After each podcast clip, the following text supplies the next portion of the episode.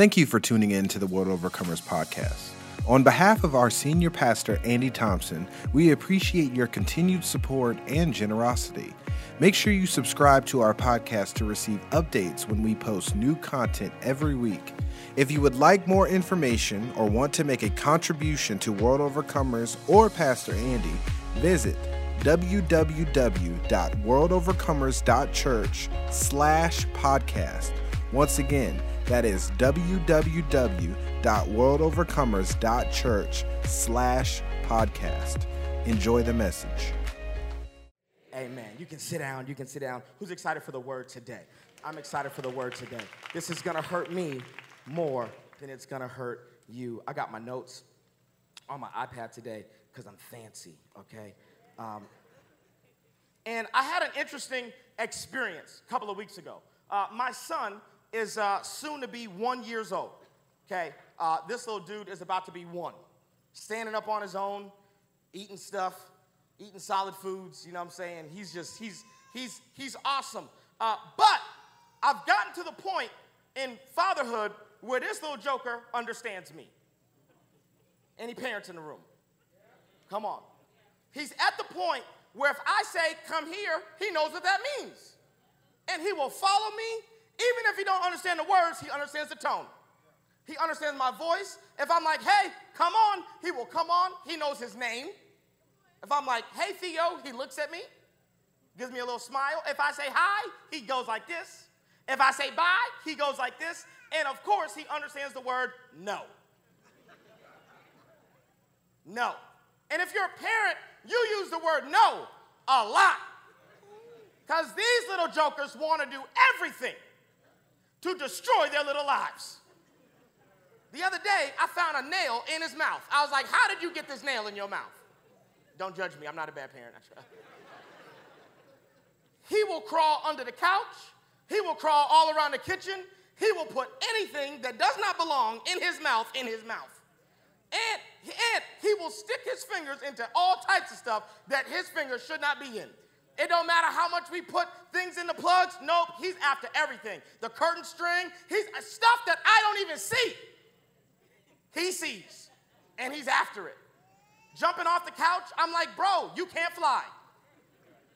And so, for the first time, pass out, for the first time, maybe like a week ago, I realized he understands. And every single day, he goes to touch this one little thing, and I know, yo, if he keeps messing with this, he gonna hurt himself. And so I had a decision to make. Is he too young for me to just give him a little pop? And I was like, you know what? No, he ain't. I'd rather err on the side of caution. So I popped him. And he looked at it. I popped him on his little arm. He looked at the arm, he looked at me, and you could tell his wheels were spinning. Like, I never felt this before. This man, he never did this to me. And I said, I said, don't do that.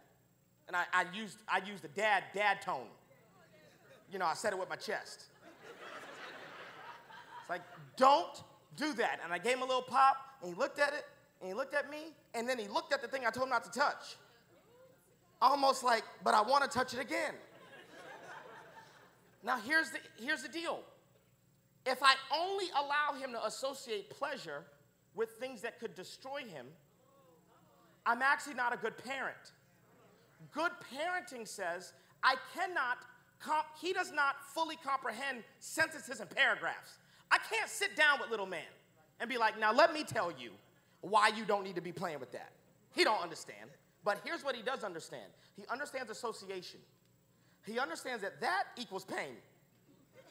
When I touch that, arm hurt. I have to what?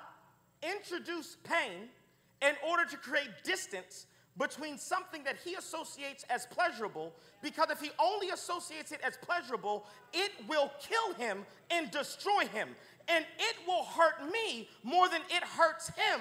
Why? It will always hurt me to hit him because I'm dealing with guilt and dad shame. And I'm like, does he really understand? But I have to err on the side of caution because I'm trying to set him up for a life where I'm not always around. I have to introduce the idea that although he cannot cognitively understand that that's not good or that's not a good thing for me to touch or do, I have to associate pain with it because to be a good father means I have to be a good disciplinarian. It's so ironic to me that God gets a bad reputation. All throughout the Old Testament, we have this dichotomy that the God of the Old Testament is mean and judgmental and killing people. Don't act like that ain't true. But the God in the New Testament, ooh, Jesus. Jesus is kind and nice and loving. You is kind, you is nice. like, the Jesus of the New Testament is kind, but can I tell you that's a theological contradiction?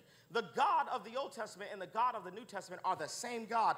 God the Father, God the Son, and God the Holy Spirit are one God. They are one being. And God is not mean in the Old Testament, but nice in the New Testament. God is gracious in the Old Testament and gracious in the New Testament. God is kind in the Old Testament and kind in the New Testament. God is judgmental in the Old Testament and judgmental in the New Testament. If you don't know about Jesus, can I introduce you to him? He talks about all types of uncomfortable topics. He is not just some hippie homeless dude who's talking about love, peace, and, and, and world peace. No, he's a God who will go up in the temple and put cords together and cleanse it because he is a God of righteousness. The flood story is a story that is a theological road bump for a lot of people because they cannot uh, comprehend how a loving God could destroy hundreds of thousands of people. Come on, I don't know if you've ever had this theological conundrum. How is it that God can be loving and kind and merciful, but watched all these people drown in the flood? And I'm actually here today on an assignment because what you think about God determines everything else about your life.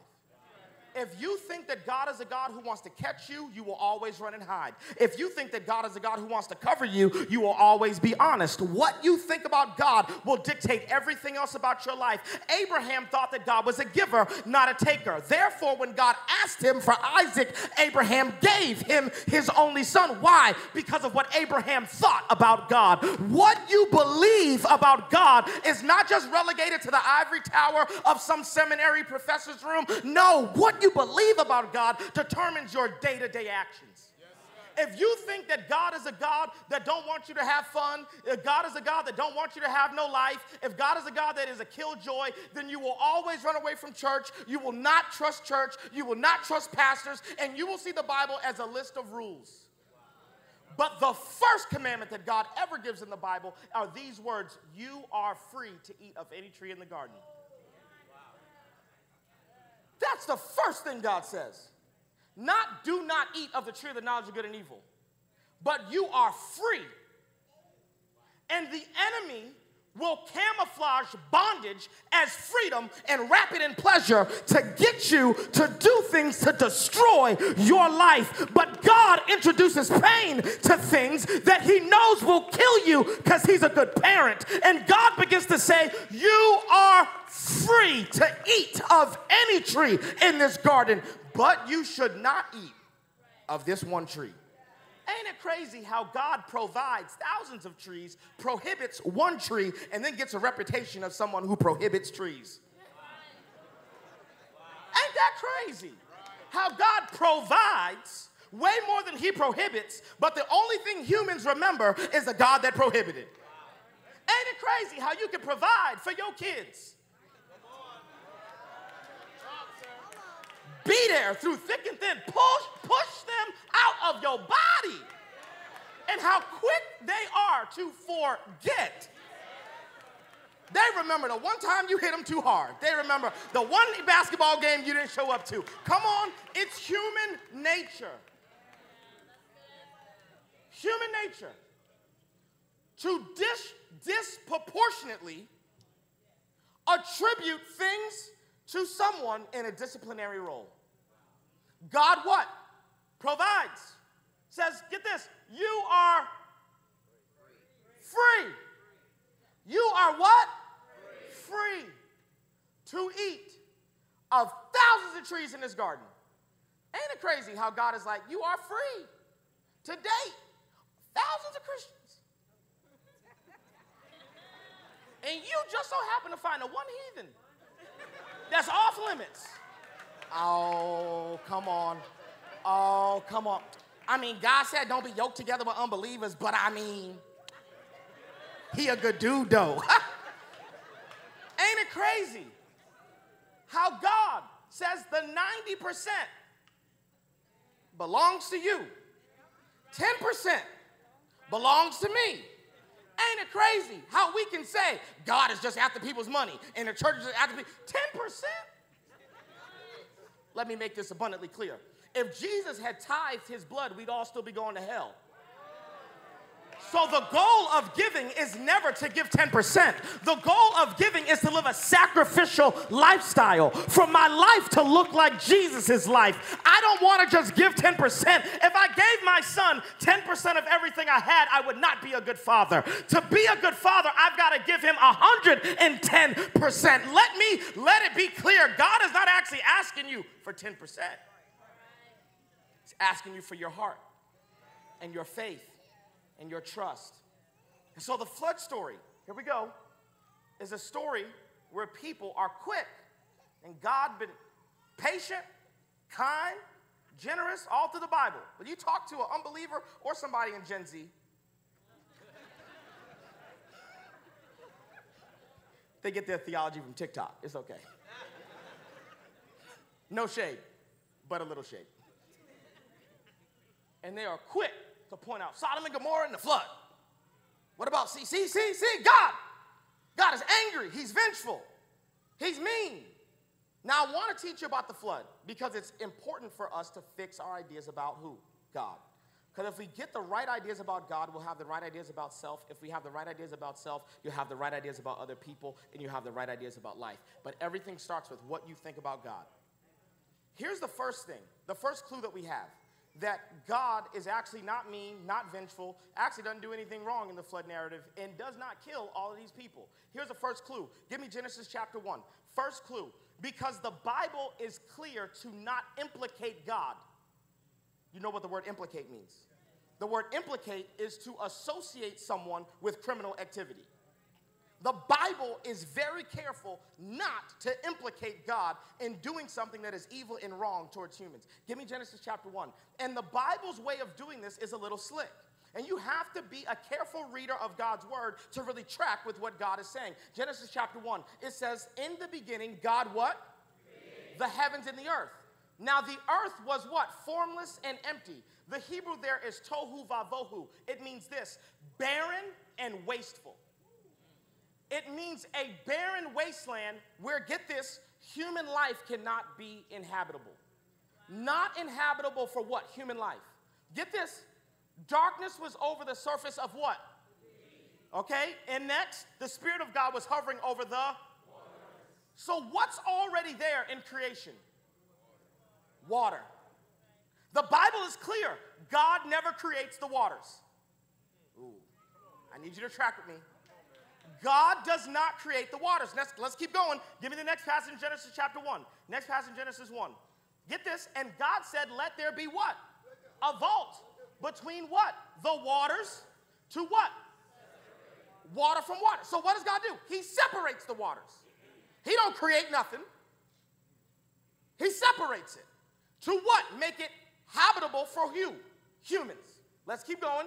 So God made the vault and separated the water under the vault from the water above it. And it was so. God called the vault sky, and there was evening and there was morning, what? The second day. And God said, Let the water under the sky be gathered to what? One place. And let dry ground appear. And it was so. And God called the dry ground land and gathered the what? Waters he called seas. And God saw that it was good. God organizes, separates, administrates, and inserts his presence that was hovering over the waters into the creation so that it could be sustainable for human life. So, what does God do at the beginning of the flood? Ooh, he does what he always does when he has to chastise and punish his people. He gives them what they want. If you are in the Charlotte, North Carolina area and want to see Pastor Andy live, he and WOCC will be doing a pop up worship service on July 3rd, 2022. The service will be at the Knight Theater in downtown Charlotte at 10 a.m. Visit www.worldovercomers.church slash podcast to save your seat, and we will see you there. Because of their decisions, their decisions have communicated that they want a world without God. And so, what does God do? He removes himself from the creation that he had inserted himself into to make it habitable for human life. And what happens when God removes himself? Creation folds up under itself, creation crumbles. And what does the Bible say? That the waters of the great deep burst forth because you cannot violate God's principles and think you can keep God's presence. When you violate God's principles, God does what he always does. He lets you have a taste of life without him. You want yourself, you can have yourself. You want your sin, you can have your sin. You want your boyfriend, you can have your boyfriend. What do you want? If you want a life without God, God is not petty. He's not gonna make you stay with him. God ain't insecure. God is not codependent. God does not need to be needed. God goes, Oh, you want a world without me? Then let me give you a taste of what the world is like without me. And all the flood is, is God removing himself and allowing creation to go back to how it was in Genesis chapter 1, verse 1. Tohu vavohu, formless and void, empty, barren, a wasteland. Oh, can I teach this? Can I teach this? This happens all throughout the Bible. We think that Saul had an evil spirit. King Saul didn't have an evil spirit because God doesn't have to send an evil spirit to torture you or torment you. Here's what happened God, the Bible says that the spirit of the Lord departed from Saul. The departure of God's presence is so bad that the only way to describe it as if an evil spirit is tormenting me because God does not need to send no evil spirit. He's not vengeful, he's not spiteful, he's not mean.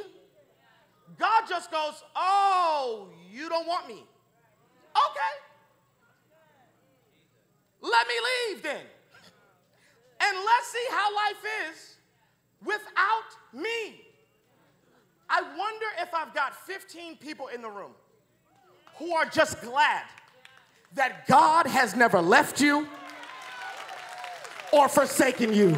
Oh, we need a praise break right there because there's been some moments where you were unfaithful. You deserve to have God leave you, but God's sustaining power held your life together, even in your rebellion. I wonder is there anybody that can thank God for His grace? His grace may not have healed you, oh, but like the woman with the issue of blood, His grace kept you alive long enough so that you can get to Jesus. Is there anybody in the room? Who's grateful for a God who stayed with me while I was in my mess, stayed with me while I was in the middle of making mistakes, stayed with me while I was foolish. He never left me, never forsook me. He's a friend that sticks closer than a brother. He's a God that attaches himself to you. Oh, I can look back over seasons in my life and go, oh, I was a hot mess, but God stayed with me. Oh, I was dead wrong. God stayed with me. Oh, I was foolish, but He stayed with me. Oh, I was too arrogant to give Him praise, but He stayed with me and He held it all together. He held it all together. His invisible hand sustaining my life. I wonder if there's anybody who's got a praying grandmama who, even when you was in their sins, your grandmama's prayers was keeping God holding your life together. Your praying mama was uh, there was the grace of God that God stayed in your life, holding stuff together, because He could have left. He had every right to leave. This is why Romans, come on, I want to keep teaching. This is why Romans says this how does God punish? In Romans chapter 1, he gave them over to their own depravity. The, the most judgmental thing we see in the scriptures is God doing what? Taking his hand off, departing, leaving, and letting you to your own devices, allowing you to ruin your own life. Woo! Finally, God's been telling the people of Israel repent from your idolatry, repent from your injustice, repent, change, seek me. And they don't. So, what does God do? Gives them over to the Babylonians and the Assyrians. God is a God not that judges, He does not send the rain, He just removes His presence. And creation folds in on itself. Can we go a little deeper? Okay, here's where I'm gonna get real nerdy with you. I'm gonna give you a whole heads up, okay? I'm trying to mix in the nerd with some preaching. Nerd with you. We, we good? We doing all right? Okay? I'm not boring you, right? We doing good? We doing good? Come on, give me a good amen. Okay. Anytime we take content out of context, we're gonna misunderstand the content. Anytime we take content out of context, we're going to miss the intent of the content. If me and you were having a conversation and you said, I don't know anything about this Martin Luther King I Have a Dream speech, can you help me understand the Martin Luther King I Have a Dream speech? The first thing I would say, oh, then I have to explain segregation to you in the Jim Crow South. And you stop me. No, no, no, no, no. No, I don't want to understand history. Don't give me no history lesson. Just teach me the content. I'd say, okay, let me try. Then I would say, okay, but I got to tell you about Rosa Parks and the Montgomery bus boycott and Emmett. And you go, no, no, no, no, no. Don't give me no history. I just want you to tell me about the contents of the speech.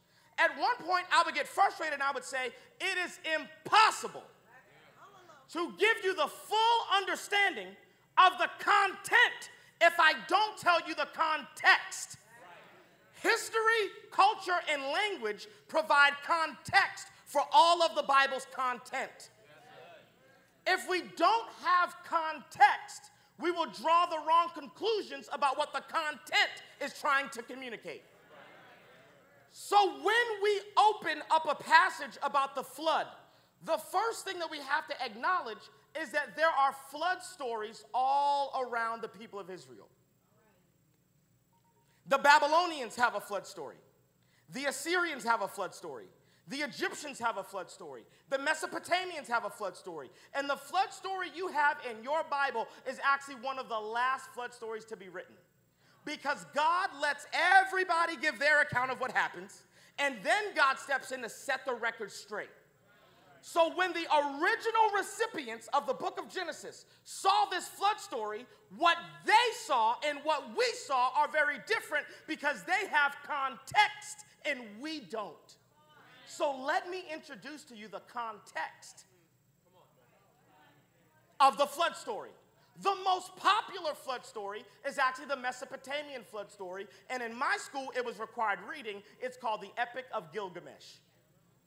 Come on, anybody familiar with the Epic of Gilgamesh? Oh, I'm gonna educate y'all today. Okay, I got a couple hands. Come on, who's familiar with the Epic of Gilgamesh? Okay, you can Google it after church. Don't Google it right now. You can read a whole Wikipedia article about the Epic of Gilgamesh. In the Epic of Gilgamesh, there's a flood story. And here's how the flood story goes down in the Epic of Gilgamesh. In the Epic of, come on, everybody say Gilgamesh. Gilgamesh. Ooh, that feels good. It's a classroom today. In the Epic of Gilgamesh, the gods are upset and annoyed with humanity. Humans are too loud. So the gods decide we're going to flood humans and we're going to kill them all. But there's one devious little human. His name is Apnapashtim. Everybody say Ap, Nap, Ashtim. Apnapashtim. He eavesdrops on the gods. He's clever enough to eavesdrop on the gods and he hears their wicked scheme. And he decides to himself, I'm going to go behind the gods' back and I'm going to build a boat. And I'm gonna build a boat and I'm gonna put eight people on that boat to save humanity. And the human becomes the hero because the human outwits the gods, and the human outwits the gods and saves all of humanity. When God begins to reveal to Moses what actually went down, do you wanna know what God's version of the story is? God's version of the story is that Noah did not eavesdrop on my plan. I revealed my plan to Noah because I love humans. And although I have to punish them by removing myself, I will not destroy them utterly. And I will reveal my plan to Noah because it would hurt me to destroy all of them because I'm a merciful God and I'm a loving God and I'm a faithful God. So, what we would read when we read Genesis chapter 6 through 9 is not the same thing that somebody who originally received these texts would read when they read Genesis 6 through 9. This would be a revelation that God is kind. We read it and see God as killing people. They would read it and say, God is the savior of humanity. We read the story and say, How come God only saved eight people? Because when you don't have context, the content lacks sense. Can I tell you what the story of the flood is actually communicating? That it was not a human's idea to build an ark, that it was God's idea to build an ark, that God could not prevent that creation had rebelled against humans. Because the Bible says that creation has been groaning in eager expectation for the sons of God to be revealed. The moment Adam and Eve took of that fruit and ate it, the flood was already inevitable. The flood was already going to happen because Adam and Eve were given a position of authority over creation. And once they sinned, they allowed the serpent to usurp that authority. And now creation is in rebellion until Jesus comes back. And God could not prevent the flood from happening, but God could save a remnant, even in the middle of catastrophe. And you could look at the story and say, How could God do this? Or you could look at the story and say, a loving, merciful God is not the God of the Mesopotamians, and He's not the God of the Babylonians, and He's not a God of the Assyrians, but He's a God who's kind and loving, and I can trust Him. Get this if you have the wrong idea about God, you will never trust Him. And if you never trust Him, you'll always need to understand before you obey. You'll justify disobedience because you don't understand what he's saying. And this is the God that says, My ways are higher than your ways, my thoughts are higher than your thoughts. I could never get you to the place where you understand all of my mysteries and you understand my will. You're never going to understand everything. So I need you to blindly follow because you trust. And if you think I'm a God that withholds things from you, if you think I'm a God that doesn't want you to prosper, if you think I'm a God who doesn't have your best interests at heart, you'll always get this trust yourself more than you trust God. The lie of the enemy is to get Adam and Eve to trust themselves more than they trust God. What does the enemy say? If you eat of the tree, you'll be what? Like God, knowing good and evil. You want to know the irony of that? They were already like God. God made them in his image. You know the enemy only tempts you with stuff you already got? Oh. I need you to get that. I need you to get that. The enemy only tempts you with stuff you already have. What does the enemy say in the guard in the in the wilderness? If you're the son of God, turn the stones into bread. Jesus is already later in the story going to take bread and multiply to feed millions. The, the temptation was never about the bread. It was about whether he believes he was the son of God or not. Because the enemy will only tempt you with the stuff you already got. You're tempted to sleep with someone who ain't your spouse. Uh oh. You already got sex. You just want more of it with somebody that you're not supposed to have it with. Uh oh. And the enemy has convinced you that it's something different. Nah, it's just sex. Uh oh. Tempting you with stuff you already got. Convincing you that if you have it in a new form, then it's gonna be different. No, the marriage that you have is a result of whether or not you cultivated it. If this message has blessed or encouraged you, feel free to visit www.worldovercomers.church slash podcast and learn more about WOCC or donate to the ministry. This enables us to continue to impact the kingdom in the best way possible. Can I dig deeper? Are you sure? Because the Bible never says that the garden is perfect. This is false teaching that happens in church all the time. Adam and Eve was in a perfect garden. Nope. God said that it was good, not perfect. God will never give you something that's perfect. He'll give you something that's good. You want to know why he gives you things that are good? Because good means you have to work on it. So what does God say to Adam and Eve? He says, I'm putting you in the garden to what? Work it and till it and make it grow. Because God doesn't give you things that are perfect because perfect things make you lazy. So He gives you stuff that's good so that you can make it better. At the end of every day, what does God say? It's good. Day one through six, He went, Ooh, it's good. Actually, in the Hebrew, it's good enough. This is for everybody who's a perfectionist in the room. At some point, you have to realize when stuff is good enough. Even God is not a perfectionist. The one who's able to be perfect is the one who goes, This is good enough, and still takes a nap on day seven, although he never gets tired. And your perfectionist self working seven days a week like a crazy person, trying to get things perfect. You think you're better than God? God is not even striving for perfection. Can I tell you what God does? He gives you a marriage that's good. He gives you a wife that's good. Not great.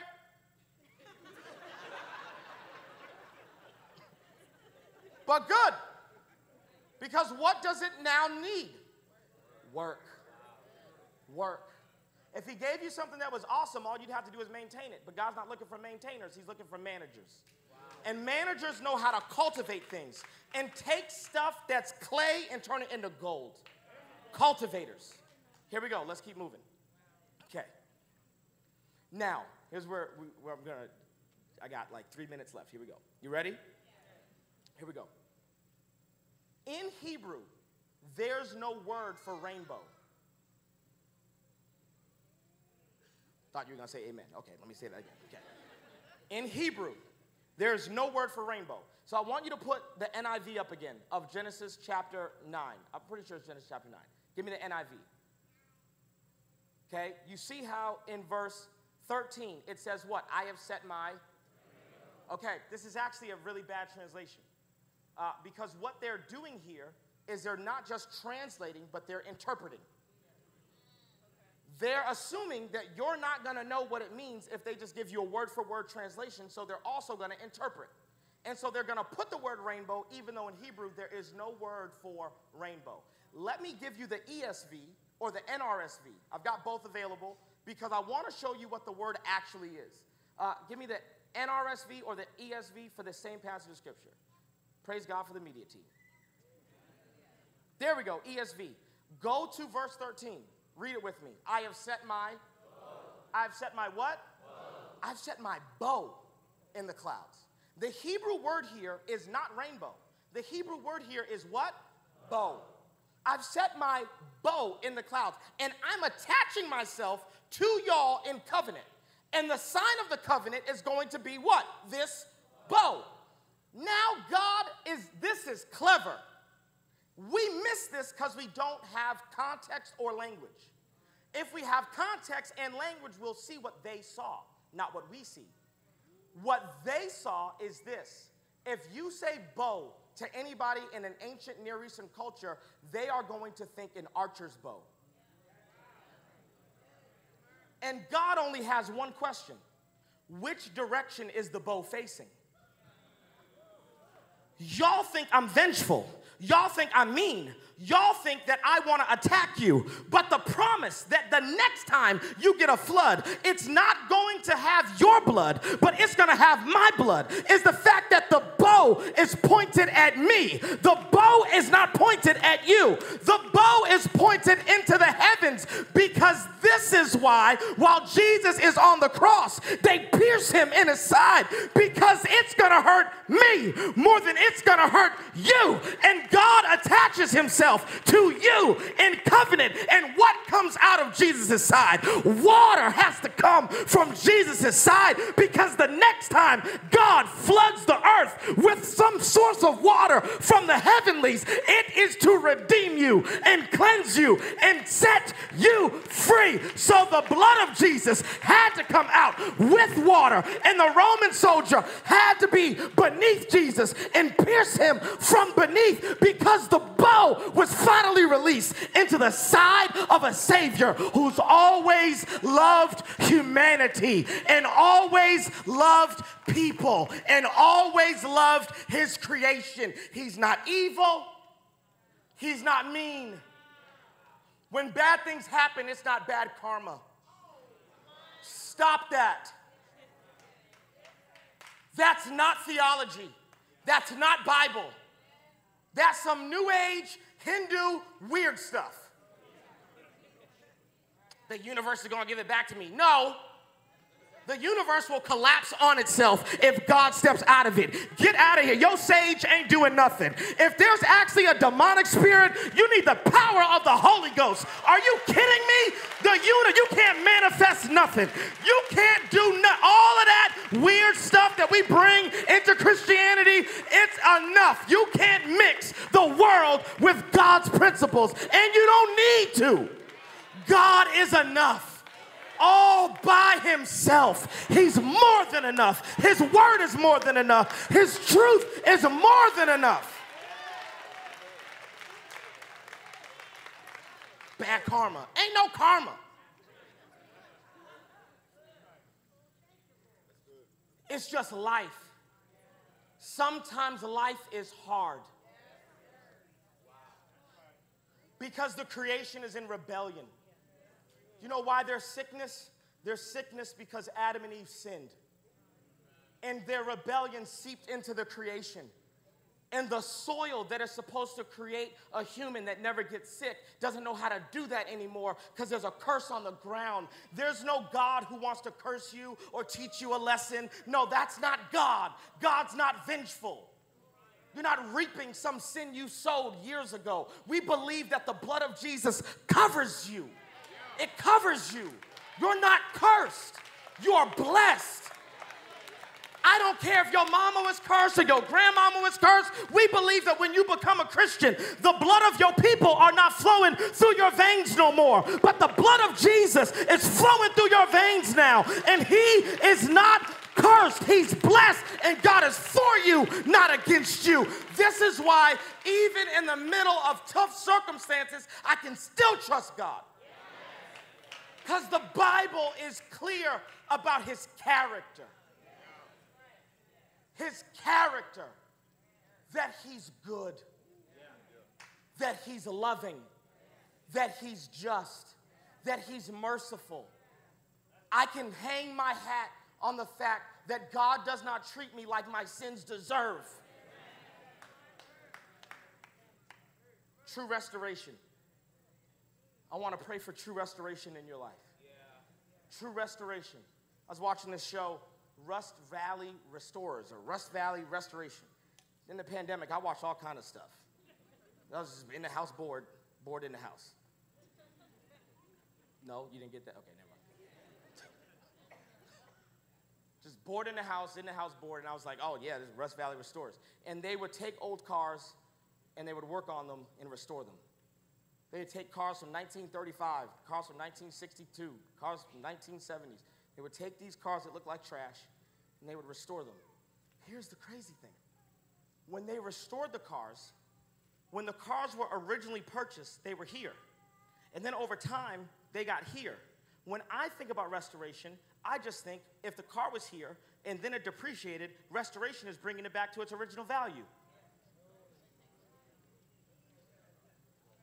After watching the show, here's what I realized here was the car's original value. It had depreciated because nobody cared about it. And after they were done putting their hands on the car, the car did not go back to its original value, but the car exceeded its original value. When God says He wants to restore you, what He does not mean is bring you back to your original value. Oh no, your original value don't mean nothing to Him. What He wants to do is He wants to bring you higher than your original value. When God restores you, when God restores humanity, Makes you better than you ever were. Stop dreaming about returning to your past self or my glory days are behind me. No, no, no. I don't want to be how I was when I was 28. I want to be better than I ever was because God has the ability to restore me, which means He adds material to my existence that was previously non existent. If you're believing God for restoration today, I want you to wave at me. Come on. God, we praise you for restoration in our life. God, on the cross, you restored humanity. You didn't just bring us back to where we were when you made the covenant with Noah, you restored us, which means there are some areas in our life. We don't just want you to bring our marriage back to where it was 10 years ago, we want you to make it better. We don't want you to just bring the business back to where it was five years ago. God, we want you to what? Come on, say it with me. Make it better. God, we declare right now that families are broken, dismembered. God, you're gonna what? Remember it and what? Restore it. You're gonna remember it and restore it. Come on, I hear that in my spirit. God, that you're gonna bring things back together that have been dismembered and you're gonna bring restoration. God, we thank you for remembrance and restoration all over the place. Hallelujah. I declare over your life that your latter will be greater than your former. And everything that the locusts have eaten in your life, we declare that God is going to return it into your life. You've been dealing with regret. We take command over your mind right now that's been wallowing in regret. And we declare the truth of God's word. Look at me. Regret is just counterfeit repentance. It's a trick of the enemy to make you think you and God are right again. Regret does not bring, bring you back in favor with God. You know what does that? Repentance. Repentance. Repentance. Repentance. God is not a human. God is not a human. God never asks you for an apology. I'm, do, I'm helping you to shift your paradigm and how you think about God. Humans need apologies because humans are human. God don't never say in the Bible, apologize. Because God ain't in his feelings about you. He's made up his mind about you. God does not ask you for an apology. So the next time you feel bad about some sin, do not offer God no apology. He never asked for that. You want to know what he wants? Repentance. For you to change. And you want to know what the Greek word is for repentance? Metanoia. Meta means change, noia means knowledge, to change your mind to change your mind, not to feel bad, but to change your mind. I used to think X, I now think Y. I'm gonna change my mind. God, we don't want anybody leaving church saying, man, that preacher, that dude Manny Arango, he preached a good word. No, we want everyone leaving from this place declaring the Holy Spirit spoke. The Holy Spirit said exactly what I needed to hear. God, I thank you for a divine hedge of protection as we leave. God, we thank you right now that we're going to be safe on the roads. God, we thank you that no disaster is going to befall our tent. Your word says that a thousand may fall at my right hand, 10,000 at my left, but nothing is going to come near my dwelling. God, we breathe that blessing over everybody in the room today. God, I thank you and praise you for a, blessed week. I need an amen right there. A blessed week, a non anxious week, a week without depression. God, we ask that as we leave this place, your word says, better is one day in your court than a thousand elsewhere. God, we want the day that we spent in your house to set us up for success for the rest of the week. So, God, we thank you right now for wisdom this week, for deposit of your anointing this week.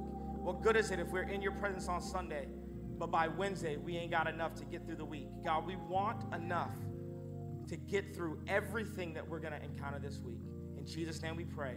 Come on, and we all say together, Amen, Amen, Amen. World Overcomers, you are dismissed. I'll see you out at the table if you want to come see me. Hopefully, you were blessed and encouraged by this message.